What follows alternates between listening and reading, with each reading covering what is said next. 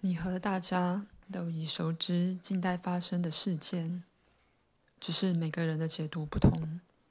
但你只要试着思考，就会发现真相。你看，这项计划在六人祭祀会议中制定，后来陆续为人所知，像是圣经、旧约圣经就有提到。大祭司指派祭司摩西带领犹太人出走埃及，向他们保证应许之地会有美好的生活，那是神专为犹太人准备的土地。他们宣称犹太人是神的选民，这种花言巧语让部分的百姓一股脑的跟随摩西。四十年来，摩西带着百姓走过各地荒野。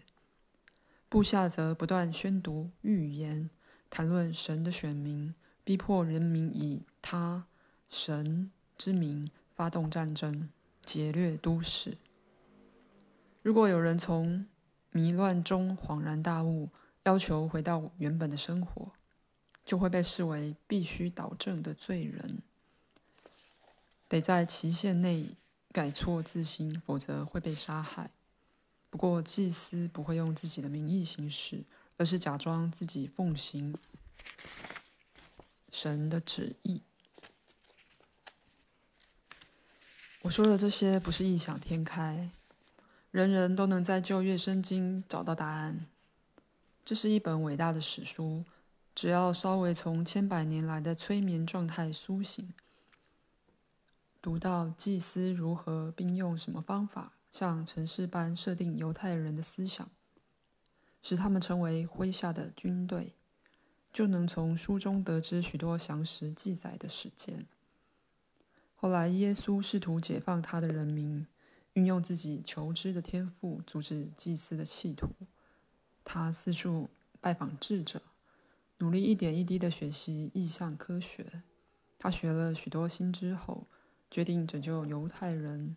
他的人民，他成功创立宗教，希望抵挡可怕的力量。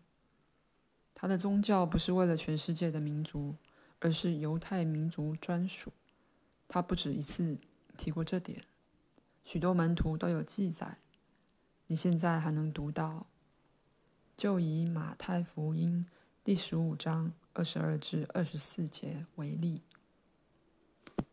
有一个。迦南妇人从那地方出来，喊着说：“主啊，大卫的子孙，可怜我！我女儿被鬼附的甚苦。”耶稣却一言不答。门徒进前来求他说：“这妇人在我们后头喊叫，请打发她走吧。”耶稣说：“我奉差遣，不过是到以色列家迷失的羊那里去。”奉差遣，不过是到以色列家迷失的羊那里去，是什么意思呢？为什么耶稣仅对犹太人布道？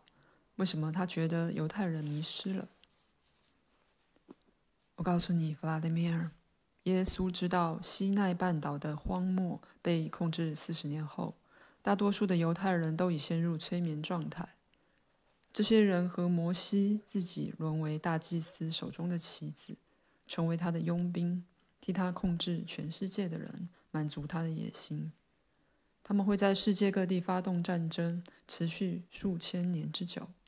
他们的武器不是粗糙的炮弹、刀械，而是凭着狡猾的计谋，创造人人尊崇玄虚祭司的私心的生活方式。为此，他们无所不用其极。但任何纷争都有对立的两方啊，你可能会这样想：如果真是这样，受害者在哪里？纷争的两方一定都会有受害者。你可以自行按照不同史料提及的日期找到相关证据。为了让你更快找到这些可怕的日期，我就举几个例子给你听。如果需要，你可以自行查询历史资料。弗拉德米尔，现在包括你在内的世人都知道，以色列有多少老人和小孩死于恐慌。你也听过不久前的第二次世界大战，资料清楚记载，当时犹太人惨遭刻意屠杀，老人和小孩、母亲和年轻孕妇、尚未恋爱的少年，被人困在火炉烧死，送进毒气室毒死，扔进壕沟集体活埋。死的不止一人，不止百人，不止千人，而是数百万人在短时间内惨遭屠杀。历史学家认为希特勒是罪魁祸首，但其他时期的罪人又是谁？时间回到西元一一一三年的基辅罗斯，当时人民一夕之间开始仇视犹太人。基辅城内和罗斯其他地方的犹太民屋遭人劫掠、烧毁，犹太人惨遭杀害，就连孩子也无一幸免。罗斯的人民犹如野兽抓狂，甚至准备推翻诸国公爵。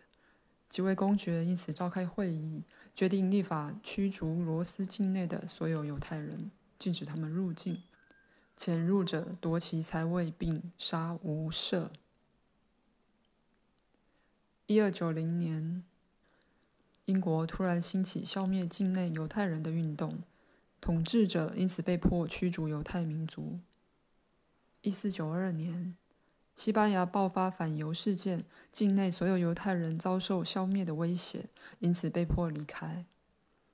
犹太人自从出走西奈半岛的荒漠，便时常成为各国仇视的对象，各地民族对犹太人的仇恨日益加深。最终导致血腥的反犹暴动或屠杀。我只是举出历史素有记载而容易查证的几次反犹暴动，但犹太民族遭遇的冲突远多于此。个别来看，这些冲突当然不如大家熟知的屠杀严重，但若把众多规模不大的冲突放在一起，就会变成一个规模和可怕程度的史无前例的事件。如果冲突持续一千年以上，或许可以说错在犹太民族，但他们做错了什么？古今历史学家一致认为，犹太民族企图推翻政权，欺骗众人大大小小的事。他们榨取穷人小钱，迫使富人倾家荡产。这点可从犹太民族有不少人家财万贯，甚至足以左右政府证明。但你必须问自己一个问题：被犹太人欺骗的人又有多正直？那些富可敌国的人真的是透过正当管道赚钱的吗？至于那些夺权而走向毁灭的人，如果他们这么轻易受骗，真的够聪明吗？除此之外，大多数的掌权者都必须依靠别人，犹太人就清楚证明了这一点。这个主题可以讨论很久，但其实答案很简单。在玄虚的世界里，人人倚靠谎言过活。有鉴于此，我们还能只谴责那些比别人获得更多的人吗？至于犹太民族，现在任何民族也是半斤八两，思想都史无前例的像城市般被设定。这些民族就像当初犹太人在荒漠流浪四十年，一味听从故弄玄虚的言论，没有看到神所创造的事物。耶稣试图解放他们的思想，拯救他的人民。为此，他创立新的宗教，一个不同以往的宗教。例如，他不说以眼还眼，以牙还牙，而是说。有人打你的右脸，连左脸也转过来由他打。他不是说神从地上的万民中拣选你，特作自己的子民，而是将人民称为神的仆人。耶稣可以把真相告诉他的人民，提到贝陀时期的人民可以在家园接触造物者天赋的创造，过着幸福快乐的生活。但犹太人的思想已被设定。只相信故弄玄虚的行为，意识已被虚幻的世界压抑，因此，耶稣决定以玄虚的方式对付，创立一个玄虚的宗教。大祭司猜透耶稣的意图，花了几年时间绞尽脑汁，终于想出自己觉得最聪明的对策：不需与耶稣的布道正面冲突，只要善用犹太民族的几名棋子，让他们潜伏在全世界的民族之中，同时保留以色列古老的宗教即可。后来的历史也如大祭司的盘算实现。自此，世界上同时存在两种本质截然不同的教义：一方遵循摩西的教导，认为犹太人是神的选民，其他民族都应臣服于他们；另一方根据耶稣的布道，相信神之前人人平等，不能企图凌驾他人之上，要爱你的邻居和仇敌。祭司明白。如果让向世人宣导爱与谦卑的基督教传遍全球，同时保留主张民族地位有别的犹太教，就能将世界一举拿下。世人可能臣服于以色列人，但这个民族不过只是棋子，所以世人实际上是对祭司俯首称臣。祭司的传教士走遍世界各地，虔诚地将新的教义带给世人。耶稣的教义吗？不全然是。毕竟祭司加入了不少自己的教义。接下来的你都知道了：罗马衰亡，但这个伟大的帝国并非外族入侵而灭亡，而是在信奉基督教后由里而外垮台。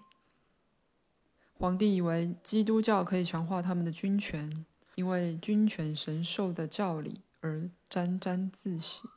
认为王位是神基于恩典所赐。西元四世纪，基督教在名义和实际上成为罗马国教。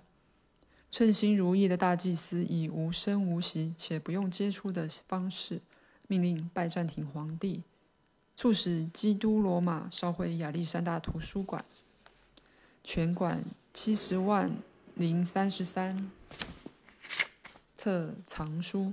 付之一炬。各地陆续烧毁书籍和古卷，大部分都是自然信仰时期的书籍，但也有少数记载吠陀时期知识的经典。这些经典当时没有被烧毁，而是被一小群虔诚的人救了出来，私下研读，只是后来还是无法躲过焚书的命运。在大祭司眼中，世人已经和原始起源的知识渐行渐远。所以他不会再遭遇任何阻碍。变本加厉的他又下了一道无形的命令，促使第二次君士坦丁堡公会议将复活论视为异端。你问为什么？为了不让人思考世间生命的本质，为了让人觉得幸福的生活只是在世间之外，而世界真有许多民族开始相信这点。